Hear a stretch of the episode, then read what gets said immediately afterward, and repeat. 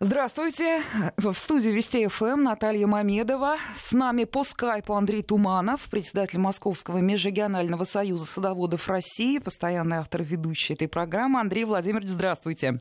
Здравствуйте, дорогие друзья, здравствуйте. Итак, мы начинаем разговор про дачу, дачников и то особое время, которое можно провести за городом, на природе. Говорим мы э, с Андреем Тумановым по скайпу по понятным причинам, но это не мешает э, вам, уважаемые наши слушатели, принимать участие в программе. Присылайте свои вопросы, комментарии. Напоминаю, средства связи 5533, первое слово «Вести», это для ваших смс-сообщений, и 903 170 63 63, WhatsApp, Viber, Viber все, пожалуйста, для вас. Андрей Владимирович, ну, по тем же понятным причинам, из-за вируса окаянного, массовый дачный сезон начинается для многих рановато. В чем плюс для садоводов и прочих энтузиастов загородной активной жизни, если вообще-то плюс есть? Ну, я повторюсь уже в сотый раз, э, дачный сезон у хороших садоводов, настоящих дачников не заканчивается никогда. А, если он начался у начинающих садоводов, то он начался уже, в принципе, давно. Рассада-то вовсю зреет на подоконниках.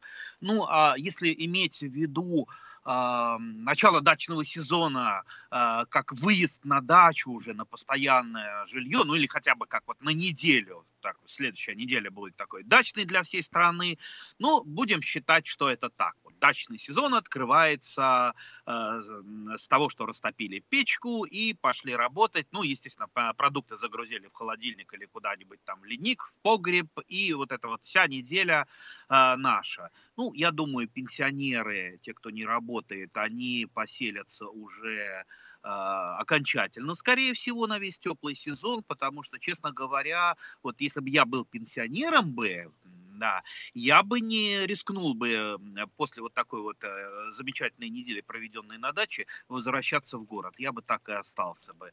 Э, поэтому я думаю, да, действительно, это вот начало настоящего уже дачного дачного сезона, и поэтому надо быть, надо, надо быть готовым, надо быть во всеоружии. Ну, давайте вот потихонечку э, сначала... Э, вот давайте после, после растопить да. печку. Вот приехали. А, и вот, что называется, огляделись, еще довольно холодно, еще, что называется, нигде конь не валялся, действительно немного прибрались, сделали себе тепло, ну, выпили чаю. Что делаем дальше? А, так, ну для начала тепло тоже правильно надо сделать. Вы будете смеяться. Не все городские жители знают, как печку правильно топить. Вы что думаете, дрова туда покидал, посувал, поджег и все хорошо. Да, печка вообще бывают разные. Э, вот та самая обычная печка, там русская, голландка. Ну, сейчас э, в домах, в коттеджах э, делают такие гибридные печечки. Э, ну, самое главное, дорогие друзья, если у вас такого типа печь, такого типа, э, имейте в виду, как, как, как она топится. Ну, сначала она протапливается, э, потом в ней образуются угли и э, закрывается заслоночка для того, чтобы все тепло осталось в доме, а не улетело в трубу. Так вот, э, ну, когда было печное отопление по России практически у всех, было много случаев, несмотря на то, что хорошо умели печку топить, и, э, в принципе, это там с молоком матери топление печки у людей было а, но при этом все-таки случаи были угорания, отравления. То есть что такое угарный газ вот тот самый? Это когда слишком рано печку закрыли, и там остались не прогоревшие угли. То есть вот когда угли совершенно, э, ну, то есть там нет э, да, остатков древесины, они не дымят, э, вот тогда а, это, это безопасно печку закрывать. Если еще что-то там поддымливать недостаточно прогорели, значит можно отравиться. Так что лучше чуть-чуть попозже закрыть печку, если вы сомневаетесь в своих способностях определить, э, можно или нельзя закрывать, чем попозже. Ну, если уж совсем боитесь, то ну, не закрывайте, топите печку в таком нон-стоп э, режиме. Э, очень хороши всевозможные печки, конвенционные, то есть такие рогатые. Э, ну, я сейчас на пальцах мне трудно объяснить, что такое конвенционная печка, но смысл в том, что я, например, конвенционной печкой на даче пользуюсь. У меня две маленькие комнатки, и, в принципе, они нагреваются даже, вот приезжаешь на мороз минус 20, э, ну, час, я уже могу там телогрейку снять, э, раздеться до рубашки, через два часа я уже могу в майке ходить. То есть, представляете, то, то есть за два часа дом дотапливается, ну, конечно, все холодное там, Э, да, это безусловно. В постель э, ляжешь, она ледяная, ну, через 3-4 э, часа уже там вообще все прогревается. Так вот, конвенционная печка, она быстро прогревает, но при этом она не закрывается, она безопасна с точки зрения угорания. Вы ее топите постоянно, ну, сначала, ну, смысл такой, что она не горит, сначала, вернее, горит, когда вы ее растапливаете, а потом через какое-то время вы закрываете там заслоночки, и она тлеет. И в результате там, я уж не, не помню, какой у нее КПД, КПД очень высокий, то есть у вас дрова и тепло не вылетают в трубу, а остаются все э, в комнате, все тепло в комнате. И вот так вот вы ее, я ее обычно загружаю вечером перед, перед сном, э, погорел чуть-чуть, потом закрыл, и все. Вот э, максимум, минимум на 5 часов она у меня работает. Она всегда горячая, прогревает хорошо комнату. Э, вот. Экономия дров большая, учитывая то, что я последнее время как-то больше на валежнике живу, да, там, там что-нибудь из леса притащил, то есть дрова не покупаю. То есть мне хватает даже того, что я набираю. Да. Так что э, присмотритесь к таким печкам. Ну, есть еще электрические печки. Как э, человек, поработавший в свое время электриком, скажу вам, будьте весьма осторожны. Дачная электрическая сеть, вот эта вот разводка внутренняя, это, это, ну, извините за выражение, сопли в большинстве домов. Там вешали когда-то там 80-е, в 90-е годы, непонятно кто, непонятно, непонятно как, без всяких проектов, без расчетов, иногда цепляли медь на алюминий, ну, э, сами понимаете, это может быть э, там искра, перегрузка сети, вот будьте крайне осторожны, потому что отопительные приборы, они достаточно мощные. Ну, угу. вот как немножечко... Да, Андрей Владимирович, я уже и забыл, как вы да. вкусно рассказывали рассказываете, уже захотелось э, на дачу и завтракать там. Ну, давайте, э, согрелись, все, дом обогрели, все меры безопасности, все предприняли, все решили, выходим на участок. Ну и... Так, выходим на участок. А, ну, для, прежде чем выйти на участок, надо вообще-то инструмент подготовить. Да, инструмент. А, помните о том, что плохой инструмент это, ну, скажем так, характеризует вас, да. Если он у вас грязный, ржавый, там, кривой, поломанный, ну, значит, э, вот вы и садовод так э, не очень, да.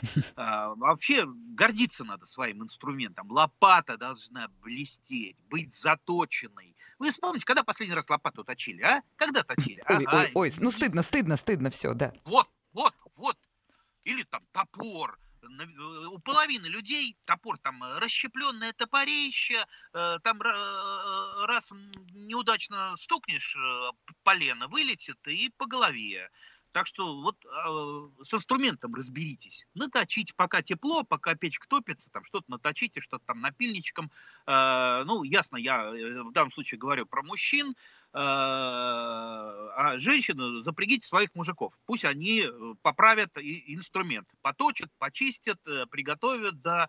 Помните о том, что черенок у лопаты должен быть хорошо отшлифованный. А то купите в магазине неизвестно что, а, и руки позаносите себе. Шкурку ему в руки, пусть сидит шкурит да.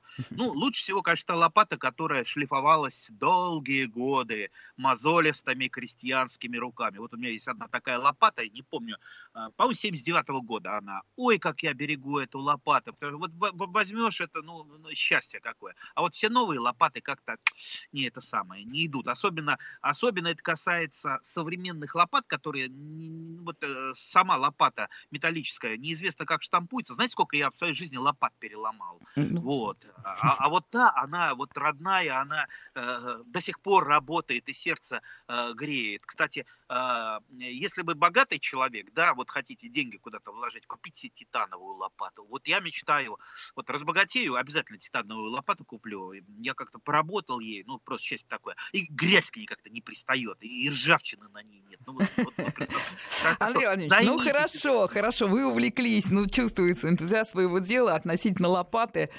Ну, что копать-то? Как бы за что браться? Что так, сажать? Что делаем? Так, вы забегаете вперед. Для начала давайте вспомним э, товарища Стаханова. Да, помните, наверное, такого. Так вот, э, в школе когда-то нам говорили, что это положительный пример. Теперь я привожу товарища Стаханова как отрицательный пример. Дорогие друзья, не берите пример со Стаханова. Стахановские подвиги на даче нам не нужны, потому что мы, люди в основном городские, любители. Я не говорю сейчас про деревенских жителей. Э, знаете, я э, иногда там с таким позором проигрывал э, соревнования там по перекопке настоящим деревенским жителям. Там какой-то дедушка рядом, э, я ему взялся помогать, он на меня хмыкнул, ну давай, помоги. Так вот, я э, чуть-чуть не помер на, на этой меже через два часа. А дедушка как это самое копает, понимаете, вот деревенские жители, они, э, ну, вот к, к этой работе привычные. Это не мы такие хилые горожане, которые тут же э, запыхиваться начинают. Ну вот э, как раз для наших хилых горожан я и говорю, э, не надо э, сразу пытаться что-то там сделать, там поставить рекорд, все вскопать, действуйте, особенно если вы пенсионер, да, э, действуйте э, э, спокойно и по силам, понимаете, вот э, любая работа, она хороша, если она в удовольствие. Как только это начинается, вы начинаете уставать, начинается каторга, лучше бросьте, да. В крайнем случае, значит, идите печку топите, ну, в самом-самом крайнем случае радио послушайте, да. Или, Вести Ну, да, ну, ну есть, а, а, а что же еще, конечно. Вот, поэтому, дорогие друзья, берегите свое здоровье, особенно если у вас еще там давление ко всему прочему. Тем более, вот поехали на дачу, помните, что доктор далеко, очень далеко. И поэтому берите с собой там лекарства, э, любые профилактические там, э, приборчик для измерения давления, ну если и не перерабатывайте. Помните о том, что здоровье, оно важнее любого, любых там посадок, э, перекопок э, и так далее. Э, так, э, да, если вам э, женщина, предупреждаю, если там мужья будут на меня ссылаться, что я велел не работать, не, это неправда. Пусть не врут. Работать, но в меру. Во. Понятно. Почем, э, Андрей Владимирович, вот. вот э, нам, естественно, активно пишут ваши постоянные слушатели, поклонники, и вот такое замечание пришло. Мне кажется, его надо вовремя сразу об этом сказать. Наталья из Краснодарского края просит, когда рассказываете о дачных посадках, учитывайте, пожалуйста, что, например, в Крыму и на юге вообще уже тепло, а у вас наверняка еще снег тает, а мы загораем. Что вот в целом можно сказать? А, действительно, погода разная, но все-таки теплая у нас, э, теплая конец марта, первые числа апреля и так далее. Всем разные советы или начало дачного сезона, оно довольно универсально? Нет, конечно, всем разные советы. У нас очень большая страна, в Крыму уже там все, э, все цветет и благоухает, а есть у нас такие территории, например, там э, в Якутии еще там снега по пояс или в Красноярском крае, поэтому, конечно, все разное. Но мы уж так усредняемся где-то там по может быть, Подмосковью. Так что, друзья, очень трудно учитывать для такой большой страны вот эти вот фенофазы. Да, запомните, мы живем не по календарю.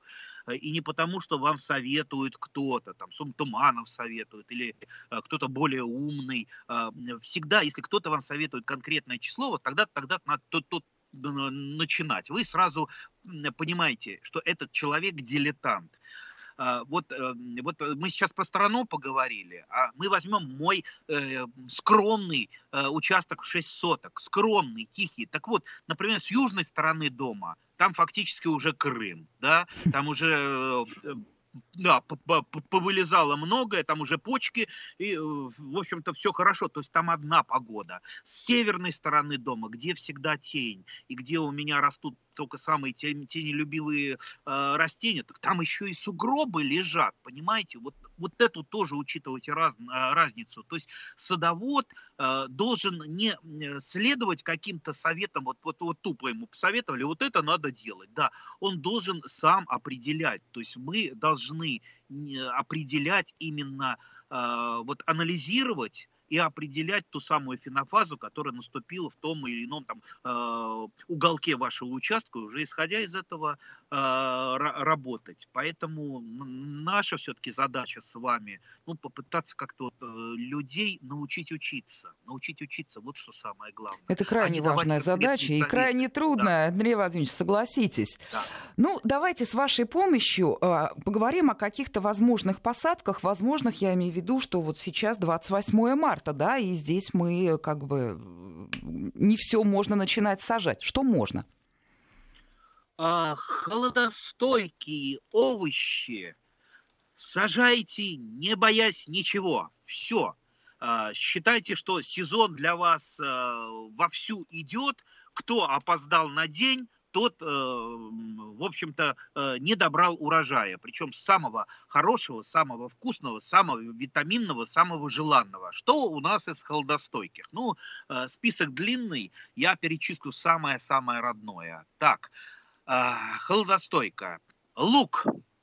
Куда без лука? Тем более лук у нас от коронавируса, говорят, э, первое лекарство. Но, во всяком случае, на Руси всегда луком э, лечились. Я, я не буду приводить пословицу, хотя, э, если кто забыл, лук от себе не Значит, семенами лук скорее всего, сеять мы не будем, потому что тогда, ну, э, семена их еще называют чернушка, да, запомните, кто не знал, а, все-таки будем э, сажать лук севком. Э, севка сейчас в магазинах просто завались разного, разных цветов, разных вкусов. К выбору севка подойдите, ну, подойдите все-таки с фантазией как-то, а не просто там купить сколько-то, сколько и, и, и посудить. Понимаете, вот лук, э, не все знают, что лук-то он разный бывает, не только по цвету, а, а еще и по вкусу. Вот, например, э, большинство красных луков, если вы э, пробовали, они сладкие луки. Есть острые луки, ну, ча- ча- чаще всего это желтые, хотя вот эта вот цветовая градация, она не всегда под, подходит. Я говорю, ну, чаще всего. Красные сладкие, белые сладкие, ну, желтый лук поострее хотя бывает и красный, а, э, очень острый то есть вы изучите, что есть, что продается. Купите разных луков. Представляете, вот у вас будет на грядочке, вот а, один лук вы выдернули, вы его положили в салатик, и да там с этим самым, там с салатиками, э, с, с какими-то травками, это такое объедение будет. Ну вот просто вот, э, я вот лук люблю, особенно сладкий, просто от него балдею.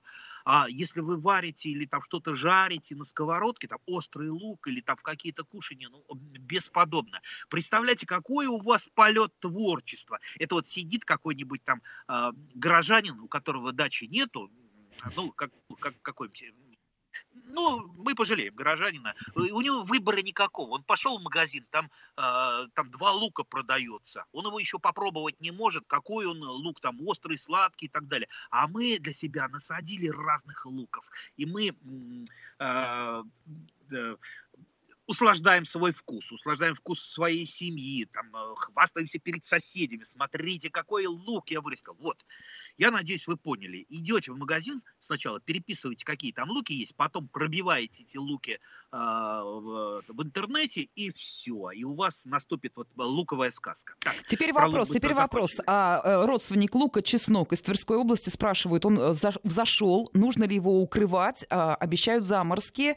И еще тут же вопрос, не вымерзнет ли садовая земляника? И вообще спрашивают, Андрей Владимирович, на что еще обратить внимание? Э, ничего вашему чесноку озимому не будет, стрелкующемуся не будет. Э, даже если там минус 10 э, бабахнет, ну ничего даже если там минус 20, он, там зеленая часть подмерзнет, ну, чеснок отрастет. В принципе, чеснок же сажается под зиму, он прекрасно перезимовывает э, под снегом и даже иногда без э, снега, так что ничего ему не будет. Но если вы не успели, вот есть такие люди, я их знаю, там не успели посадить чеснок, да, что им делать? Они сейчас локти кусают, все. А чеснок, да, кстати, вы знаете, что чеснок который продается в магазинах и на рынках, это 95% чеснока китайского. Да, а? увы, когда Вот, пошел... вот. А я, например, люблю свой чеснок, поэтому, дорогие друзья, чеснок сажайте всегда. Чеснок это такая культура, которая уйдет всегда. Вот э, э, осенью, там поближе к осени, там в конце лета понаделаете, понаделаете раз, разных кушаний, там замаринуете чеснок, э, там закройте в банках масло чесночное сделаете очень вкусное, э, или огонек. Вот про огонек все как-нибудь расскажу. Те, кто знает, все, они сейчас меня поддержат. Огонек это великая вещь. Самый лучший э, соус, самое лучшее кушанье. На хлеб мажешь э, или там ложечку там наливаешь, ну, вкуснее нет. Ладно, не будем на огоньке э, зацикливаться. Так вот, те, кто не успел, имейте в виду, что есть у нас еще в запасе э, чеснок яровой не стрелкующийся, пожалуйста, его тоже можно купить наверняка в торговых центрах, сажайте. Он, кстати, по каким-то своим показателям лучше даже, чем озимый. У него урожайность, конечно, поменьше, но он хранится. Он у вас, если вы вырастите его много-много-много, он у вас никуда не пропадет, он у вас дохранится до следующей весны, что не всегда может сделать чеснок э, озимый, стрелкующийся. Вот. Так и, что, и еще, вот смотрите, туда же вопрос очень активно вам пишут ваши преданные слушатели. В Подмосковье спрашивают, можно уже снимать укрытие с деревьев и кустарников?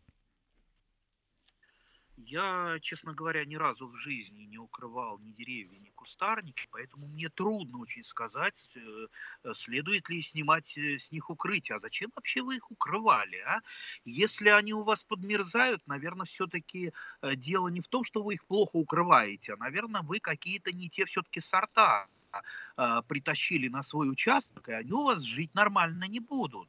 Поэтому, дорогие друзья, подойдите к посадке сада, ну, как, э, как к формированию семьи, потому что каждое растение, каждое дерево, каждый кустик – это член вашей семьи будет, с которым э, вы будете жить и дружить, который будет кормить э, вас. Ну, естественно, хотелось бы, чтобы он не болел и не мерз. А если вы купили где-то на развале, неизвестно где, или там вдоль дороги, там э, стоят эти самые Э, саженцы, неизвестно что, которые заводят эти саженцы по дешевке из разных э, близлежащих стран, дружественных и не всегда дружественных, где себестоимость производства этих саженцев дешевая, но расти она у нас не будет, не будет.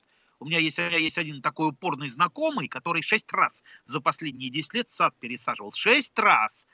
Ой, говорит, вот у меня, значит, вот погода, климат стал не тот, саженцы не растут у нас, яблони не растут, груши не растут, погода плохая, климат плохой. Я говорю, это не климат плохой, это у тебя голова плохая, потому что ты где покупаешь на дороге? Я на дороге, вот еду там, вот там развал такой, там привозят откуда-то. Я говорю, ну и где, что то откуда это? А там написано было э, на фанерке, э, значит, фломастером, из Мичуринска, из Тимирязевки. Да, говорю, ну, ты, говорю, жену тоже так так подбирал, там вдоль дороги девушки стоят, и ты, а, во, и написано что-нибудь на них. Ну, ясно, что ты включи мозги, так, езжай в питомник, в питомник, подбери предварительно, что тебе нужно. И нет, слушай, если кто-то тебе советует, вот это хорошее, это хорошее, это как лекарство советовать. Скажите, у меня что-то болит, что мне э, купить? А вот это лекарство хорошее, да? А, э, так, и, так и здесь, понимаете, вот сорт надо подбирать для себя, а то вы посадите то, что вы не любите, да? А, вот я, например, терпеть не могу сладкие яблоки, ну, в смысле, э, пресненькие, да. У меня папа очень любил сладкие яблоки, пресные. Вот у меня до сих пор конфетное в саду есть, есть, и я его не ем, а, раздаю. Потому что оно пресное. Я люблю кислые яблоки. Вот да. представьте, вы посадили не то, что захотели. А, а потом Все, задаете вопросы Андрею Туманову, что с этим делать. Да, Прерываемся, слушаем Поэтому... новости. С нами Андрей Туманов. Э, программа «Удачный сезон». Мы говорим про дачу, про начало сезона, про дачников. С нами, конечно, Андрей Туманов. Андрей Владимирович, подтвердите свое присутствие по скайпу. Да, вы да с... я здесь, я да, здесь. вы с нами. Наши слушатели... Я, кстати... Да, да, да, да, договорите. Да, я, кстати, немножко посидел вот э, новости и понял, что э, я многое не договариваю, потому что, ну вот, э, начинаешь что-то рассказывать, сразу там перескакиваем на другую тему. Вот, вот касательно первого вопроса про холодостойкие овощи, ну, мы же совсем не, не поговорили. То есть только лук и чеснок упомянули, а на самом деле это, пожалуйста, морковку сейте, не бойтесь.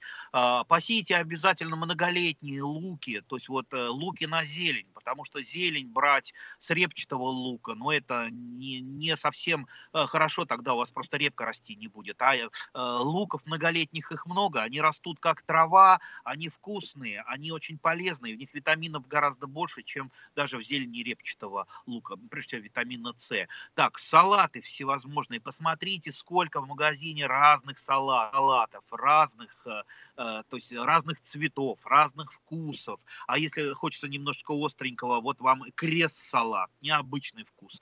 Присмотрите присмотритесь к капустам, в том числе к листовым капустам. То есть мы зелени не доедаем с вами, катастрофически не доедаем.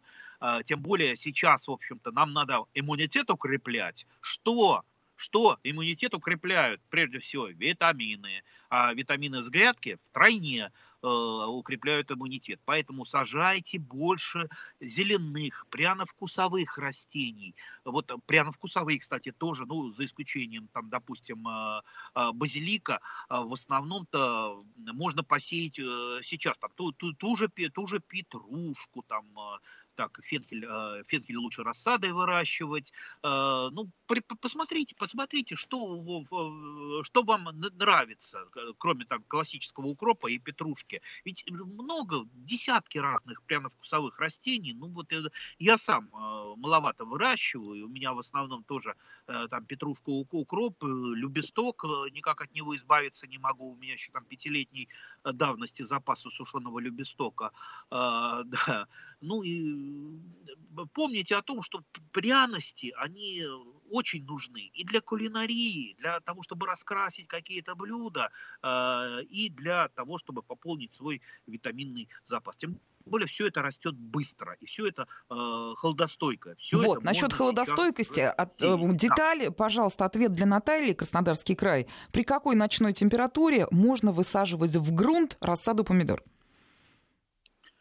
А, любая рассада помидор, даже если вам где-то в интернете втюхали морозостойкие помидоры, а, замерзнет при отрицательной температуре. То есть, если будет э, минус даже на короткий срок, все, вашим помидорчикам э, конец пришел.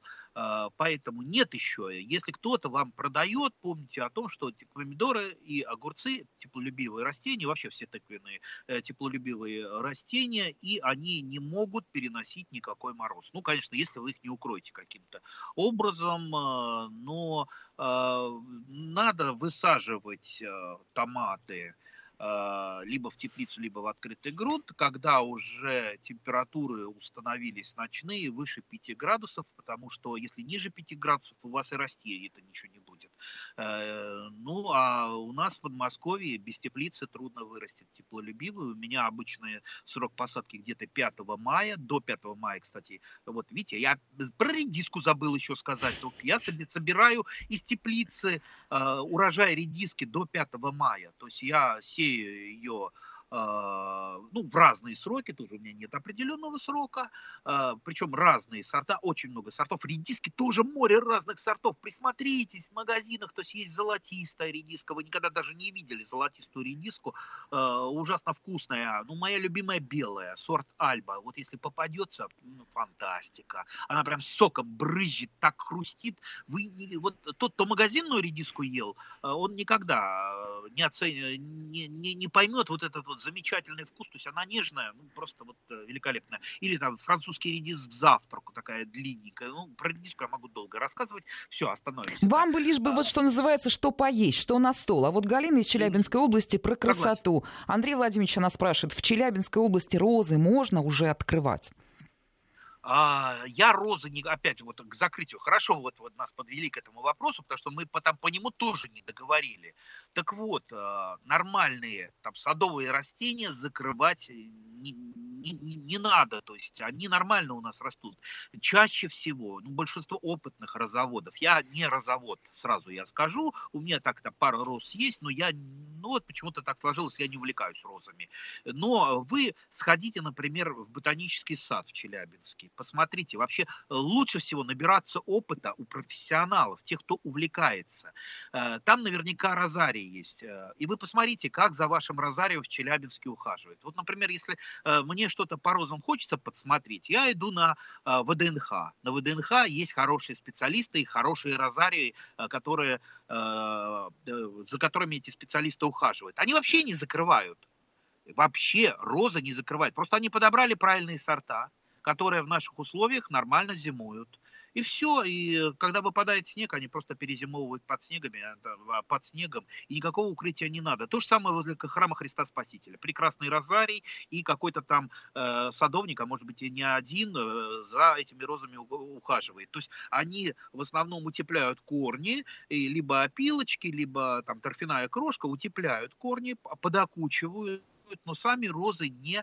Э, э, закрывают ничем. Поэтому я противник вот этого там замотать, укрыть. Знаете, я вот тут э, где-то месяца два ходил э, по по улочкам в центре Москвы, и там э, офисы, и вот эти офисные работники, они там Э, э, там понасажали разных туй, и, и под осень эти туи бедные закрутили всякими этими пленками черными. Ой, я там проковырял пальчиком э, в этой пленке, чтобы посмотреть, так они уже задохлись, они уже эти бедные туи э, замученные там угорели. Поэтому любое неумелое укрытие, а это гораздо хуже, чем вообще не укрывать. Ну, я думаю, какие-то разоводы со мной поспорят, потому что разных типов, а, много выращивания тех же самых роз, типов там, хозяйствования. Поэтому а, вот это мое мнение. Со мной можно спорить и не соглашаться, а, но я вас еще, вот, вот еще раз, вот на 100% правильный результат, правильно подскажут вашу там, позицию, если вы сходите куда-нибудь вот в местной Розарии или к местному там, челябинскому такому розоводу авторитету. Угу. Кстати, там можно и наверняка разжиться там черенками. А, розы, роза да, достаточно, ну, шиповник и шиповник, она прекрасно укореняется, размножается, и покупать за огромные деньги, это просто грех розы покупать. А, самому легче а, размножить. Но сразу оговорюсь, вот наверняка сейчас возник вопрос, а вот я там букетик, букетик там купила, мне женщины, знаете, сколько пишут, вот купила букетик, такие прекрасные розы, вот хочу укоренить, вот как мне это сделать, или укоренила уже. Так вот, не, даже не пытайтесь это делать, потому что вот те розы, которые в наши магазины поставляются, они же поставляют черт знает откуда, иногда вообще откуда-то там из Аргентины. И это тепличные розы, то есть они выращиваются там в специальных условиях, при специальной температуре, то есть это не розы для открытого грунта, понимаете? И тем более не для нашей зоны. Э, они расти у нас не будут. Так что вы выбираете то, что будет расти. Что касается это э, плодовых растений, это все должно быть районировано. Сейчас, конечно, на, на это все закрывают глаза, на районированность. Но раньше, когда-то, я уже, знаете, ворчать стал, при советской-то власти когда-то запрещалось вообще продавать э, на рынках и даже в магазинах семена нерайонированных растений порядку-то было больше. Ну вот сейчас, конечно, да, сейчас, конечно, такая вот анархия, и вот мы часто... И вот а, поэтому покупаем... у нас в эфире регулярно Андрей Туманов, да, который да, да. вот всем, что называется, дает ответы на вопросы. Я поражаюсь универсальности ваших знаний, не устаю удивляться. Мы не даем ответы на вопросы, мы пытаемся... Э, Рассуждать. Э, вот, увлечь людей, чтобы они сами научились анализировать. Понимаете, вы думаете, я все знаю, да я также учусь вместе с вами. И вообще, как э, сказал один профессор умный, когда собрались там академики, кто из нас самый умный, он сказал, самый умный здесь, в этой аудитории, это книжный шкаф. Поэтому, дорогие друзья, если есть книги, книгам можно верить, особенно старым. А вот интернету верить э, не надо. Очень трудно отфильтровать в интернете правильную информацию. Огромное количество бреда полнейшего. Ну, кто попадался на Да, тот там... знает, это правда. Да, Нет, привычка да. у наших слушателей стойкая советоваться с Тумановым, а сейчас начало сезона тем более. Евгений, Санкт-Петербург, пишет, здравствуйте, как правильно пересадить прикопанные веточки крыжовника и смородины? Надо ли обрезать? Ну, надо ли. Э, посмотреть бы еще бы мне на эти веточки прикопанные. Они укорененные хоть эти веточки-то. А, ну, вообще при пересадке, конечно, часть а, все-таки надземной части надо убрать, потому что любая пересадка, она приводит к тому, что, ну, две трети корневой системы, даже при очень такой а, гуманной пересадке, она теряется, особенно мел мелкие вот эти вот корешки, которые в основном поставляют влагу, и поэтому, естественно, если вы, э, ну, то есть корешков не хватать будет после этого. Поэтому часть э, кроны, особенно вот ненужная часть надземной части, части лучше, конечно, отрезать. Но опять же, видите, я говорю это чисто теоретически, да, пытаясь вот э, э, вам э, не сказать надо или не надо, потому что это все равно, что лечить, не видя пациента. Там у меня дедушка болеет, э, пропишите, да, мне по телефону какие-нибудь таблетки, да. Ясно, что никакой врач по телефону ничего не пропишет дедушке. Мы не знаем, как правильно обрезать э, то растение, которое там было прикопано. Ну вот общий принцип, я скажу, 다 нужно его, да, вот, вот как-то уравновесить а, крону. Но если вы этого не сделаете, ну, ничего страшного не будет. Оно, конечно, хиленько э, там себя будет чувствовать первое время, но потом э, крыжовник, уж смородина, это такие растения, угу. которые кор корни очень быстро опускают э, и компенсируют, отрастут. Ну, в крайнем случае, знаете, вот можно какой-то серединный вариант выбрать. Если жалко резать, ой, я знаю столько, особенно среди женщин, садоводов, которые, как же я резать-то буду по-живому, оно же живое, там же ягодка может быть. И вот они боятся все обрезать. Вот если, если боитесь молоденькое растение обрезать, можете его пока на первое время прикрыть, например, э, только не пленкой, а вот этим нетканным материалом, типа там лутросила, чтобы оно, ну, во-первых, дышало, и в то же время под ним э, была дополнительная влажность, потому что вот под таким даже э, проветриваемым укрытием влажность больше, и когда листочки начинают распускаться, они меньше теряют влаги, и, естественно, ваше растение, ну, лучше адаптируется. И вот на первое время, да, и солнышко не так печет, вдруг там солнце как начнет жарить, да, а, по крайней мере, вот это вот притенение легкое, она помогает растению адаптироваться. Тут я, наши слушатели... Знаете, да, да, да, я вот хочу вас немножко переключить, даже дополнить. Наши слушатели, вот мы несколько минут назад говорили о том, что уже сажаем, да, и вот к вашему прекрасному списку про лук, морковку, чеснок там и массу другого, люди добавляют репу, свеклу и просят об этом сказать. Ну, говорю, разговор у нас общий. А сейчас вопрос от Ра- э, Романа, это Московская область, город Дмитров. Он говорит, а когда будет пора прививок? Обрезку вы объявили, а уже теплынь. Сколько ждать? Да вы что, как это я...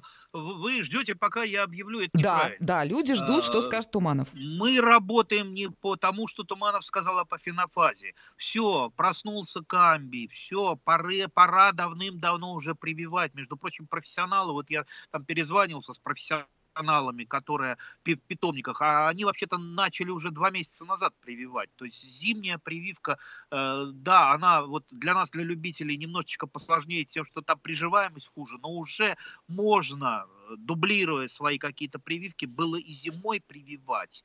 Э, ну а сейчас-то сам, в общем-то, Бог э, велел. То есть берите немедленно в руки секатор, пока не ушла эта благословенная пора, пока камбий э, активный. Ведь нам самое главное вот активность камбия, вот этих вот клеток, которые под корой. Потому что именно, с, ну я сейчас не буду описывать, как это делается, но именно вот камбий, он сращивает, вот склеивает нашу прививочку и потом превращается там, где, где кора в кору, где э, древесина в древесину. А, вот он сейчас как раз самый-самый активный. Ну и до уже распускания почек. В принципе, э, ну, конечно, там классика э, прививки э, рекомендует до распускания, как почки начинают уже лопаться, мы прекращаем прививку, но мы любители с вами, мы каких-то аксиомы не слушаем. В принципе, я прививал даже веточки, когда уже начинают распускаться листочки. Ну, просто там есть кое-какие хитрости, можно чуть-чуть смазать садовым варом, который у вас на пальчиках остается после обмазки садовым варом, ударом а, вот эту вот распускающуюся почку, и она тормознется чуть-чуть, тормознется хотя бы на недельку, а этого как раз хватит для того, чтобы там уже а, сращивание наступило и почки пошло питание. Так что э, никого не слушайте, делайте, делайте, делайте, пробуйте, ошибайтесь. Э, вот прямо вот завтра с утра, а, вернее сегодня с утра, да, или завтра с утра, э, как сможете. Наточили инструмент, пошли и прививайте, прививайте, прививайте. Вы научитесь прививать только э, когда у вас будет практика. То есть никакой теоретик вас не научит. И мы научим общим принципам. Но э, все основное вам подскажут растения. Поэтому э, вот что-то первое получится, да, первая прививка срастется, вот для вас счастье, радость будет вообще э, гигантская. Ну и вы поймете вот этот принцип, как прививать, как это делать. Поверьте, тот, кто умеет прививать, это счастливый человек. У него там вот просто растение посадить, это считайте, у тебя еще там э, дополнительный ребенок любимый э, появился. А когда вот прививки, э, это, ну, как вот дополнительные внуки такие, знаете, их, да, ну, их много, они тебя радуют э, э, своими разными плодами. То есть, э, правда, правда, это счастье. Вот попробуйте, вот, вот кто не умеет прививать, мне, честно говоря, вот жалко, жалко таких людей, знаете, вот, вот хочется, хочется пожалеть. И не говорите, что это там сложно. Я там сто раз говорил, что я таких двоечников бесподобных учил прививать. Ничего, легко это все понятно, делается. Понятно, понятно. Да. Вы знаете, я вот очень редко веду субботние эфиры, и сегодня просто наслаждаюсь и столько нового узнала. А некоторые вещи, мне кажется, из области фантастики, но вопрос я прочитаю. Может быть, вы с этим слушателем на одном языке умеете разговаривать. Павел Москвич спрашивает, скажите, а почки смородины можно кипятком от клещей обливать? Уже? Или рано? А, так делают? Я думаю, уже поздновато. Ну, во-первых, не совсем от клеща. Есть такая гадость, э, редкостная зараза, э, смородиные почковые клещи. Вот, кстати, вот видите, видите, вот навел правильно человек меня на мысль. Э, кстати, нам надо передачу сделать не часовую, а, ну, шестичасовую минимум, чтобы хоть о чем-то рассказать. Потому что, видите, мы хватаемся за каждую тему, а она тянет другую тему. И про это надо, и про то. А в конце, в конце оказывается, что мы толком-то и не про что не, не, не, не рассказали. Так вот, а, значит, э, есть такой способ. Это народный способ обливания кипятком. И, кстати, этот способ я сам его многократно применял, он в чем-то работает, да. А, объяснить это невозможно. А, почему там толком, хотя, может быть, наверняка кто-то объяснит, но куст лучше себя чувствует после обливания кипятком. Правда, это делать надо умело, Э, еще тогда, когда почки не распустились, а смородина начинает распускаться уже по проталину, то есть проталина смородина уже поперла, поэтому уже поздно, дорогие друзья.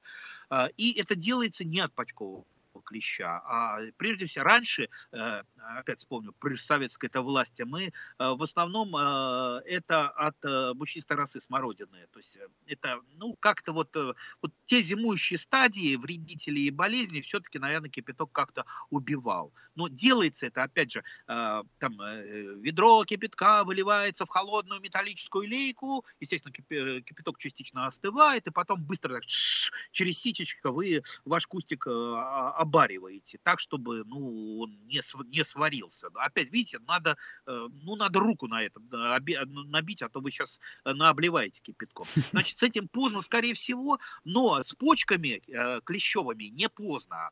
Дорогие друзья, вот выходите немедленно в сад и смотрите, распускается ваш черная смородина. Обратите внимание на почки. Часть почек у черной смородины такие вот, как качанчики у капусты, такие, такие вот жирненькие, такие Э, ну, вы обратите внимание, они отличаются. Если, конечно, у вас не все заражено бывает, все заражено, а э, все больные и ни от чего не отличаются. Ну, от здоровых, в общем-то, вот эта зараженная почка отличается, что она похожа на качачек капусты.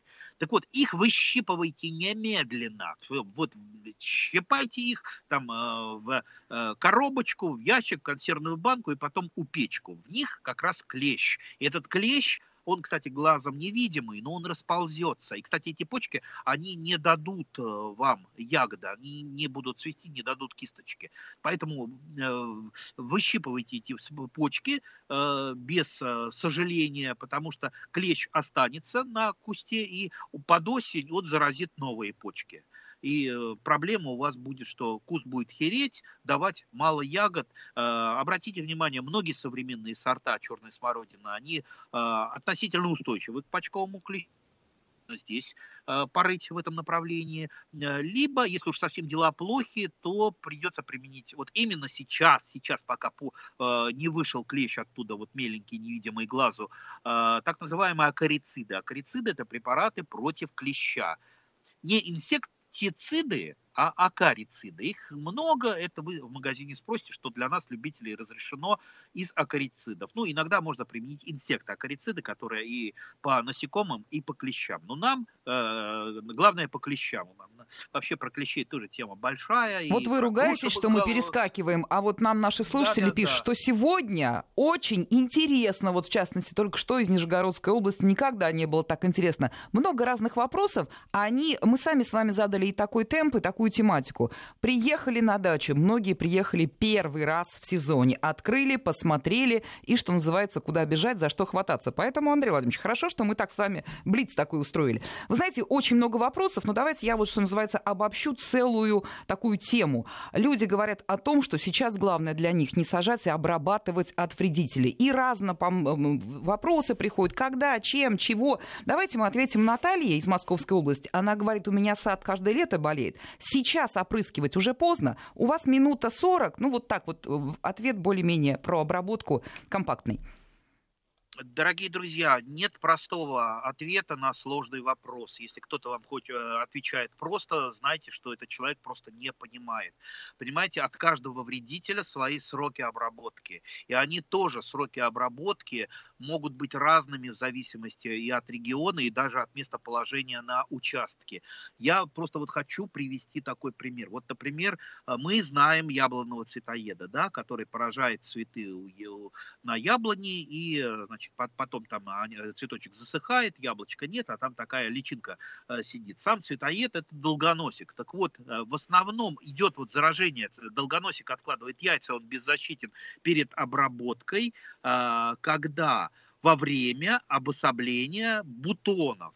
То есть вот есть фенофаза, то есть мы должны опираться на фенофазу, когда вышли бутоны из почки, и они начинают рассыпаться на отдельные э, бутончики, вот тогда э, эти жуки, что называется, поднимаются и активно очень начинают э, там ползать откладывать яйца. Вот тогда мы обрабатываем. Также это по всем другим вредителям, например, по той же самой плодожорке. То есть это своя фенофаза, фенофаза грецкого ореха, так называемого. То есть, понимаете, вот то, что, чтобы бороться нормально с вредителями, нужно, по крайней мере, это изучать. Если просто от фонаря вы будете опрыскивать что-то, вряд ли вы получите И вот э, нормальный тут результат. мы поставим точку. Огромное вам спасибо. Интересно. Андрей Туманов, председатель Московского союза садоводов России.